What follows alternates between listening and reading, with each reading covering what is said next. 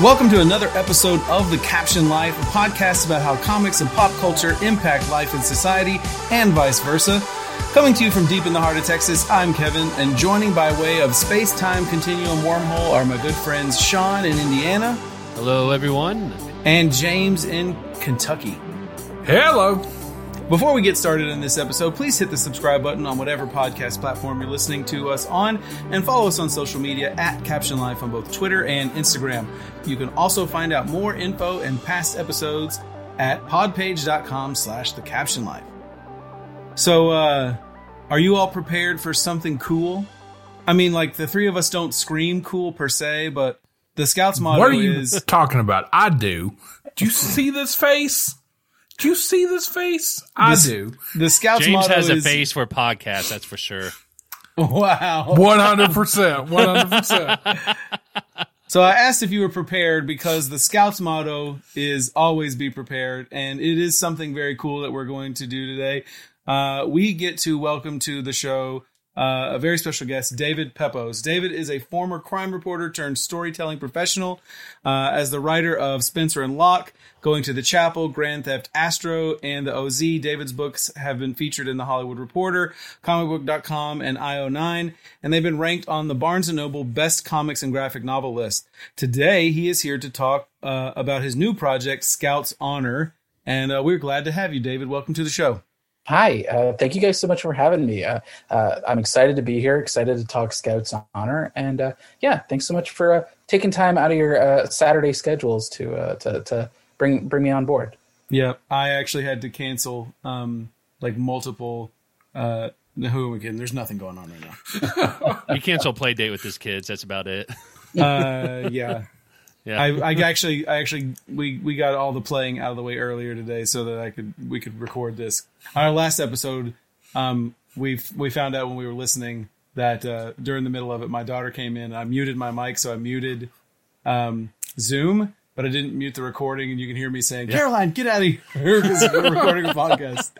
I know. I'm glad Kevin caught that because that would have been in the episode. So there are a lot of variables that can go on when we're recording. But we're jumping right into this interview, and Sean is going to lead us off with our first question. Yeah. So can you tell us a little bit about how you got into comics? Sure. Well, I'm a third generation comics reader, so I come by it honestly. My mother was a comics fan. My grandfather was a comics fan. I was actually just posting on Twitter before I hopped on. My very first comic was Amazing Spider-Man number 346. It was right before Spider-Man and Venom had their fight on the island. And that, I was hooked. That was all she wrote. I loved comics, for as long as I can remember. I think I kind of got my big break, right when I graduated from college. I interned at DC Comics, in 2008. I worked on books like Final Crisis and Batman R.I.P. and Green Lantern Secret Origin. It was a wonderful experience, and it kind of made me realize, there are people who make a living in this industry, and kind of seeing all the different elements that go into making a comic, both in the creative side, but also the publishing side. Unfortunately, for those keeping score, the summer of 2008, there was also the worst economic crisis of my lifetime. And so there were no jobs, but I was lucky enough that one of the assistant editors, Janelle Aslan, was an alumni at Newsarama. And so she connected me with her editor, Troy Brownfield, who wound up kind of being my mentor for a very long time. Still is my mentor. And so I wound up writing as a reviewer at Newsarama for a very long time. When Troy retired his post as reviews editor, I wound up, he passed the torch to me. So I was there for about 12 years, just kind of covering everything and anything that would be thrown at me. Meanwhile, I was working a day job, or I guess I would say an evening job. I was working as a newspaper reporter for the Berkshire Eagle in Pittsfield, Massachusetts. I covered crime and state politics, as well as doing one and the same. Those are the exact same thing. Covering, I did a lot of editing and pagination, page design as well. I wound up going back to school. I went to Columbia and studied publishing. And kind of through a weird fluke, I wound up in a job in television as a result. I gave my resume to someone at Simon Schuster, who was owned by CBS, and they needed an editor in their corporate PR department. So I wound up kind of looking. I worked actually very heavily on their primetime entertainment slots. It was a stable job, but it didn't really fulfill me creatively. And so I started writing scripts of my own just to kind of keep myself occupied and to really kind of develop those muscles. My first full-length script was my first issue of Spencer and Locke. And I really enjoyed writing that first issue. And so I said, well, you know, maybe I'll write an outline, see how that goes. And I really liked that. So I said, well, maybe I'll find an art team just to draw a couple pages, see how that feels. And those pages turned really well. And so I said, I'll just shop this around. Like, why not? What's the worst that can happen? I got an email from Action Lab Entertainment about 20 minutes after I sent my submission, saying, how soon do you think you could get this book done? Wow. Nice. That is a fluke, by the way, that literally never happens, and it has never happened since. That was the, the fastest yes I've ever gotten. But yeah, then, you know, it kind of, I dipped my toe in the pool just enough that I fell into the deep end. And yeah, I've been doing it ever since. You know, my book, Spencer and Locke, did well enough that I realized, oh, maybe I could do this. Maybe I could be a comics writer. And so I've been doing that pretty much steadily since then with books like Spencer and Locke 2, the upcoming Spencer and Locke 3, Going to the Chapel, the O.Z., the upcoming Grand Theft Astro, and my new book, Scout's Honor. So it's the best kind of busy, and it really feels like a leap of faith rewarded in a lot of ways. Very cool. Very cool. That's awesome. So your new book, Scout's Honor, is set in a post-apocalyptic future. What drew you to write that type of story? Yeah, well, so what was interesting is the genesis of Scout's Honor. And for those who aren't familiar with the book, it's about a post-apocalyptic cult that has risen from the ashes of a nuclear war. And their Bible is an old Boy Scout manual. Mm. And the way that story kind of came to be, I hadn't initially been looking to do a post-apocalyptic story. Where the seed kind of came from, I've been watching a show called The Path on Hulu. Mm-hmm. It's starring Aaron Paul, and it's basically about a Scientology-style cult and what happens to Aaron Paul's character when he decides to defect, and what happens to him and his wife and his family and his children, as well as the kind of second in command of the cult who's been running things while their prophet is secretly on his deathbed. I thought that was a really interesting series. And I thought, you know, what would be the weirdest thing that a cult could use as their Bible? And it kind of hit me, oh, a Boy Scout manual. Like, and once I thought about that, kind of realizing, well, how do you build a cult? You have to isolate them, either physically or preferably ideologically. And so that's where the post-apocalyptic element came from. As I said, you know, history is like a game of telephone, right? You know, we're every generation we tell the stories, things get twisted, things get left out, things get mutated. There's mythology that starts building and eventually kind of bending back on itself. I said, well, what happens if we cut the game of telephone? We're in a new dark ages, and human beings like continuity. What kind of scraps from the old world would we grasp onto to try to build a new foundation for ourselves? And yeah, that really kind of, once I started thinking like that, I was like, oh, there's some like really cool thematic stuff we can play with. And the world building is so fun. Yeah. And because you get a chance, you know, if you write a story that's take place in within the time period that we are in now or in previously, you're limited by the context of history. But like in writing the future, you can make it whatever you want to be.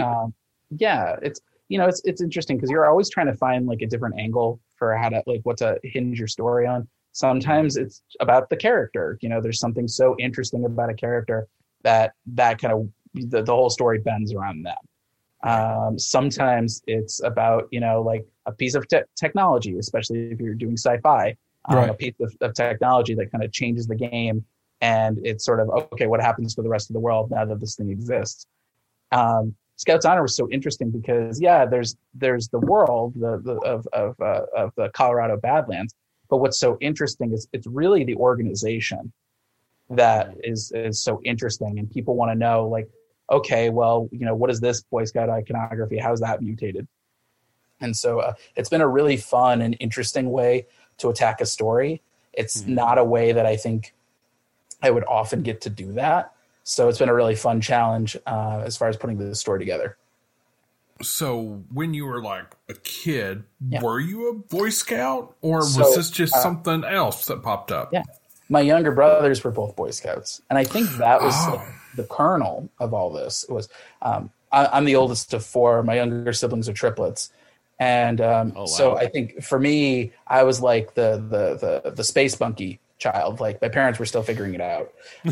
Whereas my siblings, it was like, let's put them in as many extracurriculars as we can, just to like keep them off the streets. And let's avoid those mistakes we made with David. Yeah, exactly. Now that there's three of them, seeing my two younger brothers as Boy Scouts. I think that was like the kernel of where this story came from. Was for them, it was all about the camaraderie and learning practical skills and hanging out with your friends. And yeah, there's a little friendly rivalry going on, but you know, you feel like you belong. It's a group that you belong in. Whereas if you're on the outside looking in, you know, you see all the costumes and you see all the rituals and you see all these like laws, and you don't have to squint too hard for it to start looking like a cult. Right. And but cosplay is a lot like the Boy Scouts, just with more flair. Yeah. It was one of those things. It's like just remembering kind of seeing my brothers, you know, in their meetings, and then doing my own research on the Boy Scouts as an organization.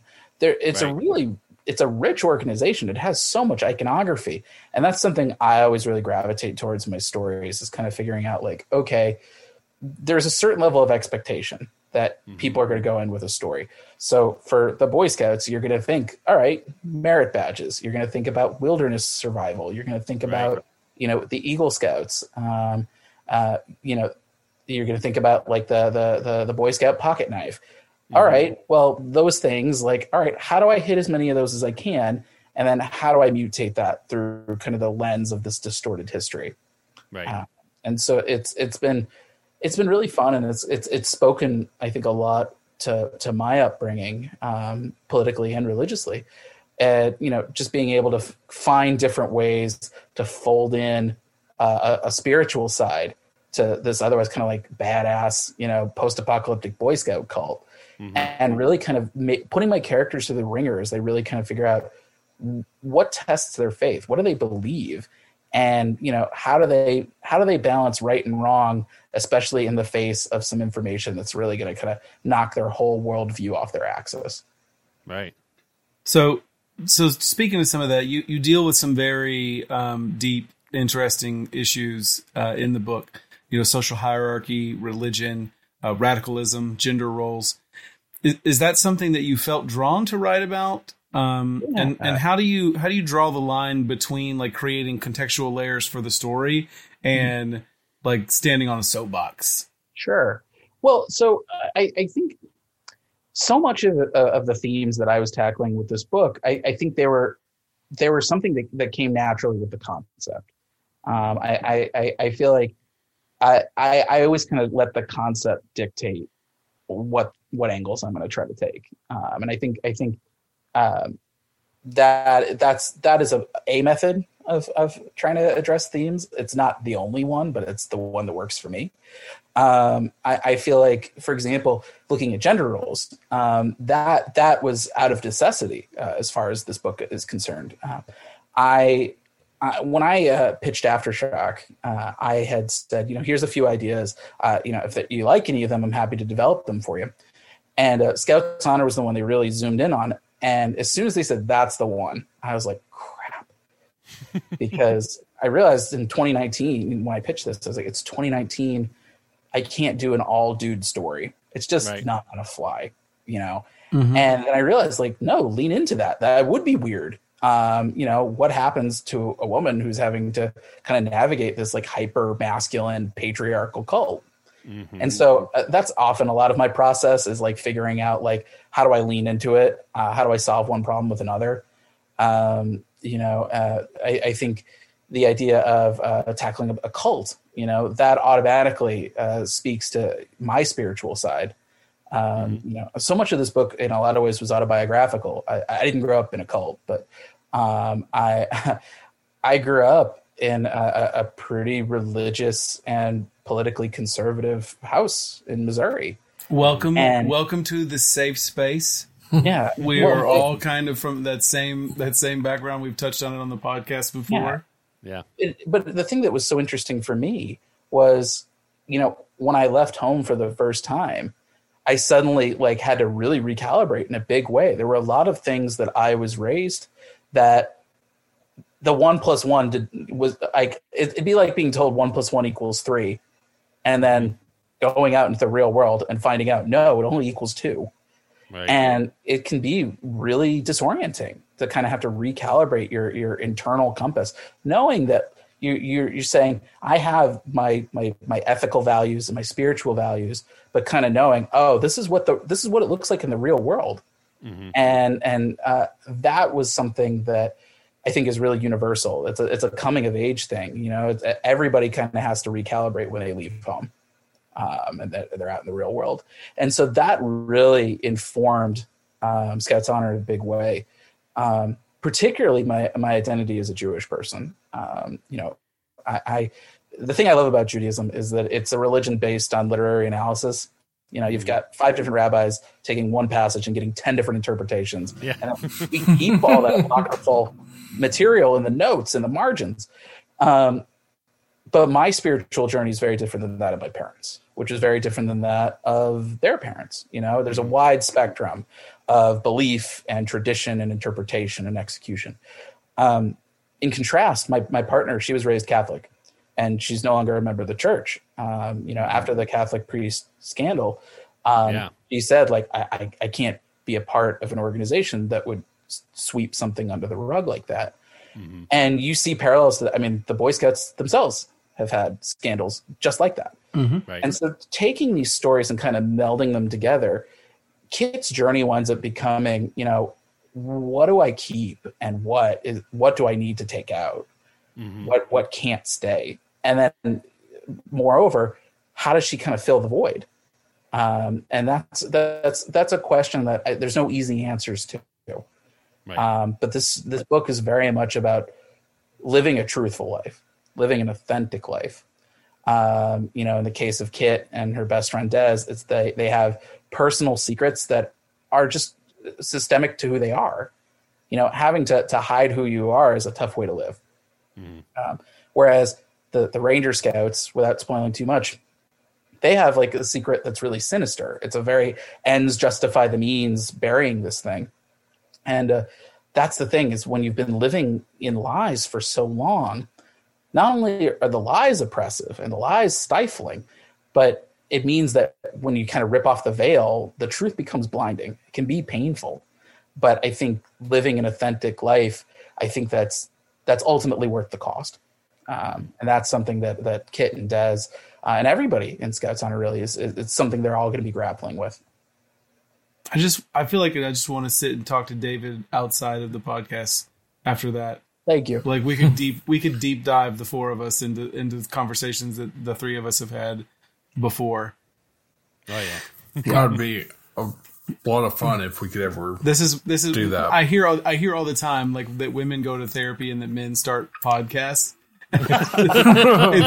It's so true. I didn't know there were other people that felt this way about things, and it's I don't know, it's very encouraging to find another kindred spirit. Well, it's encouraging to hear that somebody else feels the same way. That's the scary part about writing in general, is you write something and you try to be as truthful with it as you can. You try to find some sort of emotional hook, mm-hmm. and then you kind of put it out there, and it's like taking a step down the stairs and you miss a stair. You're kind of oh, am I gonna land properly? Or if anybody here has jumped out of a plane, if anybody's done skydiving, you take that step out of the plane and there's no step. You just fall and you don't know. I mean, you assume you're going to do okay. Right. You know, that's why I always do it tandem, because there's extra vested interest in making sure that it goes well. But there's sort of that moment you catch your breath and you're like, oh boy, I hope this hits. So it's nice to hear that. So thank you very much. Yeah. So in writing the story and the creative process, at what point did you decide to make the Scoutmaster look like, you know, Jesus of the Thunderdome? You know, it's funny. That was pretty early on. I had a pretty strong idea of what Scoutmaster Shepard was going to look like. Mm-hmm. He's been a fun villain to write, and because he, you know, he's a true believer. He's got mm-hmm. absolute conviction, and also it's so rare to be able to get to write a character who could just naturally speechify the way that he does. He's kind of got this grandiose way of speaking, and that's fun. I find like the more grandiose, it's easier to write. Conversely, when you have to write characters in a natural way, but still kind of have a little bit of kick, you're kind of like, all right, like, is this too artificial? Or is the one liner good enough that it like justifies being a little artificial? For Scoutmaster Shepard, I didn't have to worry about that. I was just like, oh, that guy can, you know, he loves the sound of his own voice. It's totally cool. I had a pretty good idea in my mind's eye pretty quickly of what I wanted him to be. I think I even had written in the script that I was like, imagine like a post-apocalyptic, like general Jesus, you know, like a warrior prophet. And Luca Casalinguida, my artist in the book, we did not need to go back and forth on that. It was like the very first version of him. I was like, yep, that's the guy. Yes, it was very intentional, and it was intentional pretty much from the moment I turned in like my first script. Right. That was the direction for the job. Nice. So I've read all three of these books so far, and in ways I feel like I'm trying to play like one-on-one against LeBron James and getting my angles broke all the time, because there's all these kind of twists and turns, and I'm like, and just like every time it blows my mind, because you know, when we first learned that Kit's a woman, it's like boom, and it just blows your mind. And then just as you keep going on, there's just all these kind of twists. So, and then it's just like as soon as I kind of pick my job back up, there's another great twist. So so I was just kind of wondering, how does your brain put those puzzle pieces together in, you know, the process of scripting and writing? So some of it, I will say, I feel like Scout's Honor and my previous book, The O.Z., that I did on Kickstarter, I feel like I stepped up my twisty game a little bit. On those, like both of those books feel very twisty. And I feel like Scout's Honor in particular, like I was just like, well, I'm just going to keep throwing twists, you know, into the book. It just, people seemed to like it, and it was a fun way to kind of keep people on their toes. For me, I'm always thinking, what's the end of the issue going to look like? I'm always thinking like, you know, you might think of it as like a commercial break, but I'm always thinking of it as like the speed ramps from Mario Kart, you know, where like, all right, like I need to, if I hit this right, people are going to be like, oh, I have to see what happens next. And so I tend to try to think pretty hard about how it ends. Some books, it's a little easier than others. I think Scout's Honor lends itself to those kinds of twists, because it is like, oh, she finds a secret about her cult. And then you automatically start thinking like, all right, well, what else are they hiding? And so it lends itself well to that. You know, for me, I'm trying to figure out what the landmarks are, you know. I think what's the twist, and sort of what's each individual issue's high concept. You know, like Scout's Honor is the story of a post-apocalyptic cult, but that doesn't mean like, you know, the third issue is about the Eagles Guard trials, you know. Whereas, you know, issue 4 is, you know, I'm not going to spoil anything, but, you know, the last issues are usually the easiest ones for me to figure out. I usually just write, okay, I have to wrap it up. You know, yeah, first and last issues are usually easier. And it's the middle ones that I'm like, oh, I'm agonizing. And I'm like, kind of like, all right, like, what can I do? What kind of set piece can I add into this that like elevates from the first issue, which is mostly introduction. And so I always say my first issues are always the quiet ones. Issue two, that's usually when thing like pedal goes straight to the metal. And I'm kind of like, all right, like what's a fun set piece I can do here that sort of flips the whole thing on its head. And then issue three is like, oh, my character's on the ropes. You know, there's some sort of they have to really dig in deep to pull this thing off. And if I get a fifth issue, then it's sort of like, oh, you know, they might have won the battle but lost the war, and now they're really like on the back foot. You know, what's their kind of deepest, darkest point? How do I get them out of this?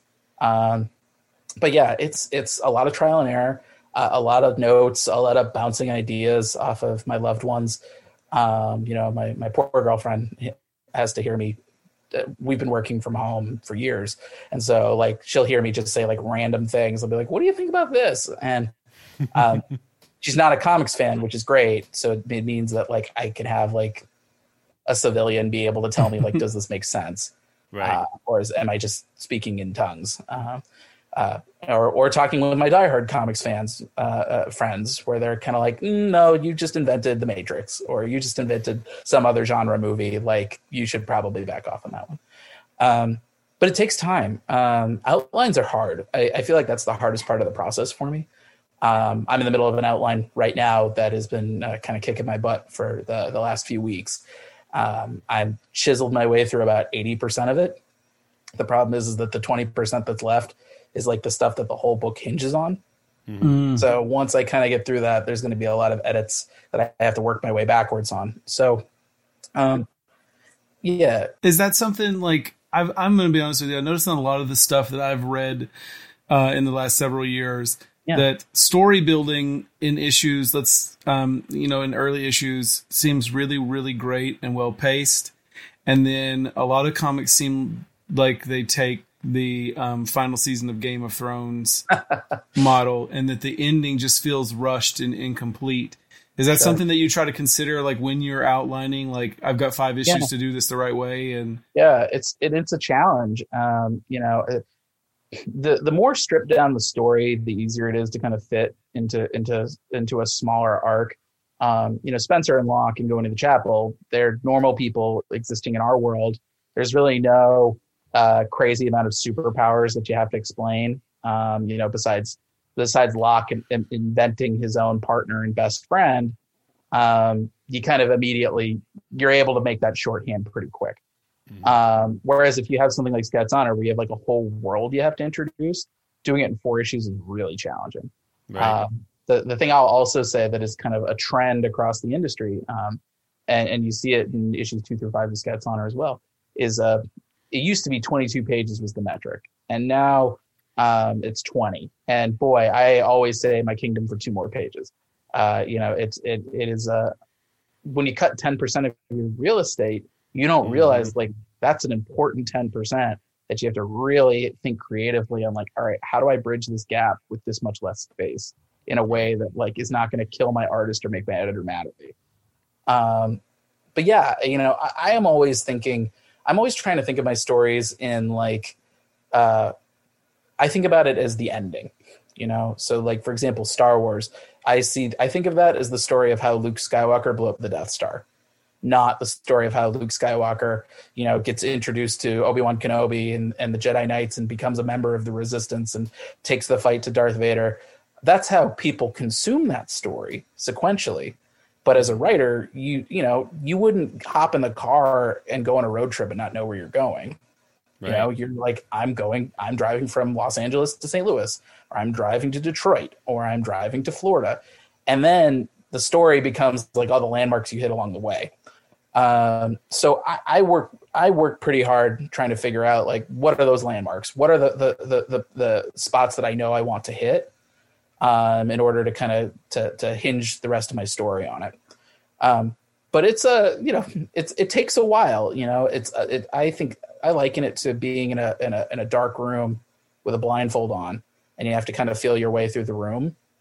You know, and you might have laundry on the floor on one side, you might have Lego pieces on another, and you might have like a pet on the other side, and you're trying your best not to like kick a dog or, you know, step on a Lego piece.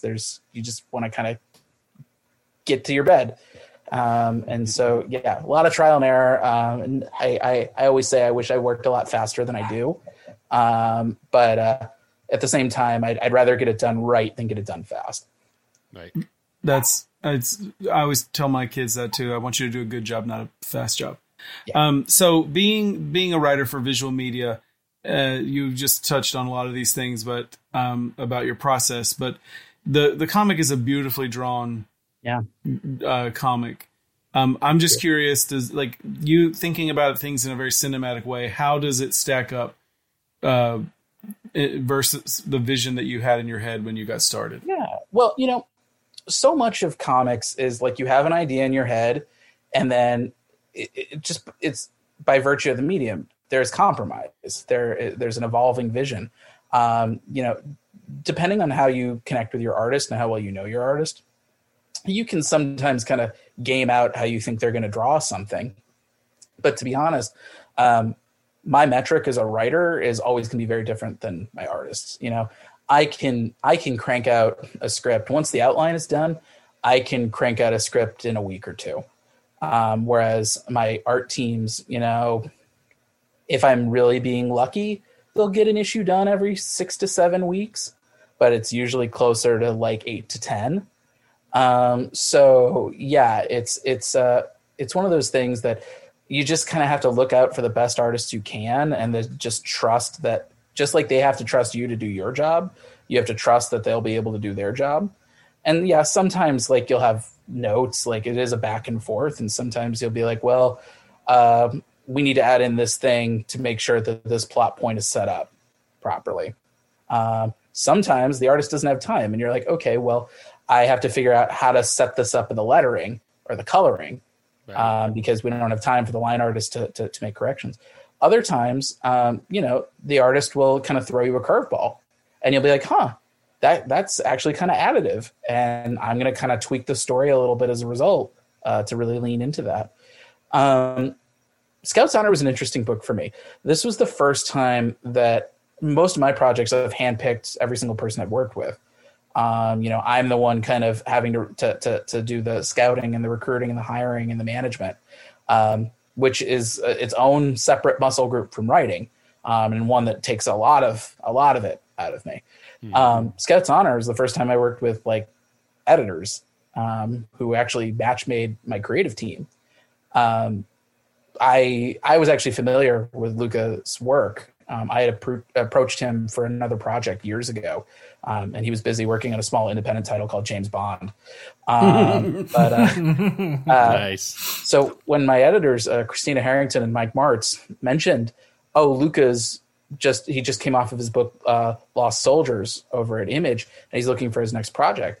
I was like, well, yeah, definitely. Like, let's bring Luca on. I was already a huge fan of his work. And I remember Christina saying, how do you feel about Matt Milla on colors? I distinctly remember asking her, oh, are we allowed to do that? You know, she knew Matt from her time at Marvel. But I'm a huge fan of his work. You might know him from his work on Daredevil with Ron Garney. Mm-hmm. But Matt is just terrific. You know, colors. The secret of comics is that art makes or breaks your comics, but colors make or break your art. Mm-hmm. So having somebody like Matt, who I just like, we don't need to hold his hand. Like, I know that he knows his best angles, and I know, or his best palettes in this case. And he knows how to make Luca look good. And not that Luca needs any help looking good, but you know, finding the right colorist can elevate any artist. Whereas finding the wrong colorist can kind of hobble any artist. So, yeah, it was just, in this case, Scout's Honor kind of felt like being in a bullet train. The speed of getting all of our chapters done was the fastest I've ever had a book come together. And so there was a lot of, for the script writing stage, it was measure twice, cut once. Just figure out what information does Luca need to get this thing done, that he doesn't have to ask any questions, that he doesn't have to guess on it. Because, yeah, Luca was delivering an issue every, I think, like 6 to 7 weeks. Mm-hmm. Which is insane for somebody as talented as he is. So yeah, it was just, but knowing that I trusted Luca to do the work, it really took a lot off my shoulders, just knowing that, like, I knew he could handle it, and I knew he would translate this into something really special. So I want to give you a compliment, because your whole team, and you can pass this stuff along. We've already mentioned, spoiler alert, that in the first issue, we find out that Kid is a girl. Sure. There is from someone that's read comics for 30 years, there is like this, you know, when you're reading through something, you find yourself absorbed into the story or to the art, and you feel sometimes you can feel like you're neglecting one for the other. Yeah. Because you're following the text and it's almost like looking at the text here and then the images are out of focus behind it. There's the point in which you find out that Kit is a girl in this issue, in issue number 1. It's a full page thing. Yep. The setup for everything is all in the text, the speech bubbles, the story, mm-hmm. and the twist comes in the image. And it's like the perfect place where those two things like come together, and it's brilliant. I literally was like looking at it at my computer, and I stood up and walked away because I was like, I didn't see it coming. I thought it was brilliant. So kudos to you guys on that. We worked very hard on that page. There was a lot of back and forth on that one, both in the way that like how we were going to portray this, but also like even where in the issue was going to pop up. There was some discussion at one point that reveal was going to be more towards the end. Okay, so I thought it was. I swear to God, I thought, oh my gosh, that's a great way to like leave the first issue. But then I kept reading, and like James said, there's more twists. Yeah. I remember I had a long discussion with my editors where I tend not to find too many hills to die on, but that was the hill that I was like, I'm going to die on this one. That I was like, I want to give that reveal some room. Mm-hmm. That doing it at the midpoint of the story is like the best place to do it. And I'm glad that I kind of stuck to my guns on that one, because I do feel like everyone was kind of so reeling from the first twist that then the second twist like really knocked people on their ass. But yeah, Luca and I, we talked a lot about how we were going to portray that scene, because I'm not an idiot. Like I figured like this story, there's going to be like allegories to the LGBTQ experience. Mm-hmm. You know, Kit having to bind her chest. Like there are trans people all over the world who are doing that. And so figuring out a way that like that it wasn't supposed to be titillating. It wasn't supposed to be sexy. It wasn't supposed to be funny. It wasn't supposed to be like edgy for the sake of edgy. This is right. Just like a character kind of showing us who she is in the most vulnerable way possible. And so I'll admit, even until the first issue came out, I was kind of like biting my nails, just being like, oh boy, I hope we pulled it off. You know, I hope that this like has come across respectfully. Mm-hmm. You know, and in a way that like I know that I kind of tackle some hot button stuff in a lot of my work, and my thing is I never want to punch down.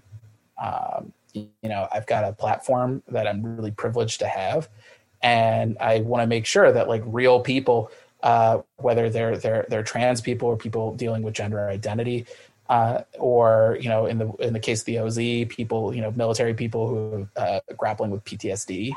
I want to make sure that people aren't feeling like, oh, well, he's just exploiting us, or right. Oh, he's being thoughtless with our experience, or oh, he's making light of our struggles. Right. And so that is a conversation I often have with my artists in some form or fashion. It's just like, okay, how do we do this in a way that like isn't gonna punch down? Mm-hmm. So I'm really thrilled with how Luca pulled it off, and. Boy, I breathed a huge sigh of relief when the book came out and people seemed to really go for it. Oh, and you get the chef's kiss on that. No, thank you. Like I was reading it, you know, on my tablet, and I was just scrolling down, and I saw that, I'm like, oh my God. And my wife's like, what's wrong? I'm like, Kit's a girl. Like, yep. She's like, what's that even mean? Because she doesn't read comics or, there's anything. And I'm just like, wow, it was phenomenal. And there's so many layers to that because because like the reveal that she's a girl, but also like because it's the Boy Scouts, like just the way the connotation that word has is it's not just that she's a boy, she's a girl pretending to be a boy in a post-apocalyptic world. She's pretending to be a Boy Scout. And I will say this, I'm glad that I read the issue before I looked at any of the reviews, because a lot of the reviews say it's a mix of like Fallout and Mulan. And I'm like, well, that would have ruined it for me. Like I would have been able to guess it. I would have seen it coming. You know, it was one of those things. I'm partially to blame for that because the way that I marketed the book, I didn't keep that under wraps. I didn't. And it was one of those things specifically because I was kind of like, if people know what they're getting themselves into in this capacity, that they know that it's a story that's like post-apocalyptic Mulan. I said Mad Max meets Mulan when I talked about this book. Mm-hmm. That if they knew that kind of going in, that reveal wouldn't be seen as titillating. Where I was worried if I sort of kept that under lock and key, that people would see that and they'd be like, oh, that's his big twist. Whereas that's not actually the big twist here. You know, the fact that like that something's rotten in Denmark, that's the twist that I really wanted to make sure that nobody knew about. Right. And so some of it's a little misdirection and some of it's a little fourth dimensional chess in terms of the publicity and marketing of it all. But yeah, when you go back and look at some of the covers for for the book versus like the interior art, once you know it, you look at the cover and you're like, she does look a little bit more feminine on the cover. It's very subtle, but it's Andy Clark is terrific. I knew of Andy's work from my time at DC, working on he worked on Rebels, the Legion of Superheroes spinoff. And I know he's tight with Mike Marts, one of my editors in the book. And so they didn't even tell me that he was doing covers. They just were like, what do you think about this for the first issue? And I was like, that's amazing. And having him with Jose Villarubia on colors for those covers. I've known Jose for a little while. He was the editor on a book called Infidel. And so I met him at the Ringo Awards a few years ago and told him how much I enjoyed that.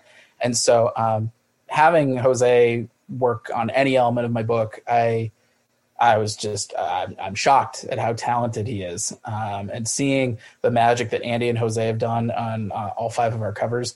They're terrific. I think they are some of the most beautiful covers that I've had on any of my series, and I've been lucky enough to work with some really talented cover artists. Yes, I hope that this is not the last time I get to work with Andy and Jose because they really are a dream team. Mm-hmm. All right, so. You know, as we kind of begin to wrap up here, we've got a fun one for you, we hope.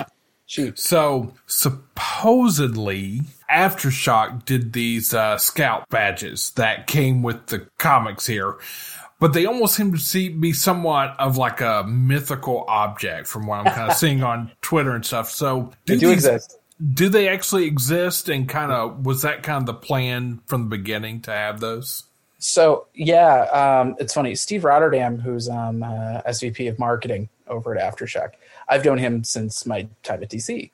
And so Steve was one of the people that really kind of like he and the President Lee Kramer and Ruth Ann Thompson, the senior retailer representative.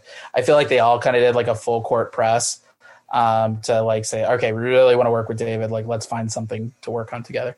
And when they greenlit the series and I was waiting for my contract to come in, I saw Steve at Baltimore Comic-Con and he's like, so we have to do Boy Scout patches, right? And I was like, oh, I'm already way ahead of you. They're in the story. Like it's a big, important part of it.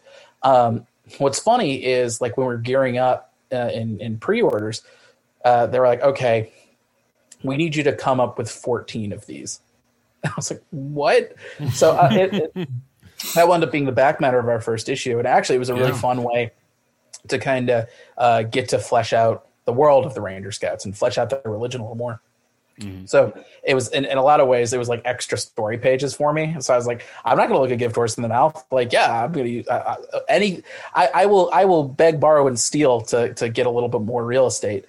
But yeah, so the way that it works is any store that ordered 20 copies or more of the first issue, they would get, I believe, 2 badges, one for the main cover and some for the incentive cover, which I think was for every 15 orders sold. And then issues 2 through 5 is any store that ordered 10 or more copies. So if you're a store that ordered more than 10 copies and you didn't get your badges, just message Steve at Aftershock, and he can kind of help coordinate getting badges. It's funny. I didn't expect people to be as diehard about the badges as they were. Right. I feel like I didn't really know any of the details about like order minimums or anything until the very end of my pre-order window. But I at least once a week I have somebody being like, oh, like, how do you get this badge? So there are 4 out right now. There are 5 out right now. Yes, there are 5 out currently. There are 4 out currently. I don't know how to do math. There are 4 out currently.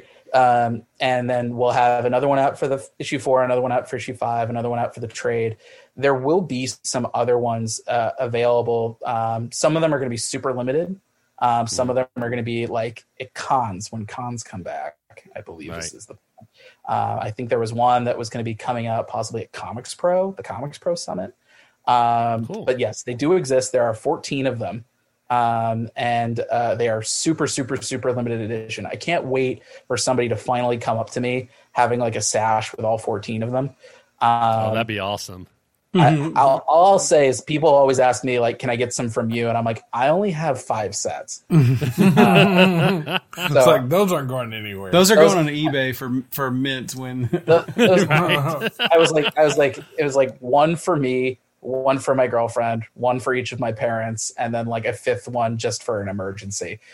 So they're not even giving me the badges. But I can't wait to be at a con and see somebody recycle their Buddy Christ cosplay as the Scoutmaster. Yeah, and the red sash just has the like all the Boy Scout badges on it. I would love that. That would be so fun. Somebody's reading this comic right now and it's like, dude, I've already got this costume. I would love to see Scout's Honor cosplay. I feel like that's very doable, and that would really make my day. I haven't gotten a ton of cosplay for my books. I think I got 1 person to do Spencer and Locke, or maybe 2 people to do Spencer and Locke. Mm-hmm. Scout's Honor, please. Like when cons come back, cosplay. Heck, if you want to just cosplay and just like send it to me on Twitter, I will. That'll make my day. I will gladly signal boost any of that. That's awesome. Well, hey David, before we let you go, can you let our listeners know where they can find you on the web and social media? Yeah. So you can find me on Twitter and Instagram at PeposeD. It's my last name and first initial, or David Pepose Comics on Facebook. You can also subscribe to my newsletter, Pep Talks, at bit.ly/pepnews, or visit my website, davidpepose.com, where I'm selling copies of every single book that's out in stores right now. I wish I had a name like that. I could have something called Pep Talks. Jealous. David, thank you so much for joining us. That's going to wrap up another episode of The Caption Life. We hope that you enjoyed listening to us. Don't forget to smash that subscribe button on whatever major podcast platform you listen to. You can also follow us on Twitter and Instagram at Caption Life. And if you like what we're doing, give us a shout out, tag us in your post. For more info about us and all of our previous episodes, please visit podpage.com/The Caption Life. Until next time, always be prepared.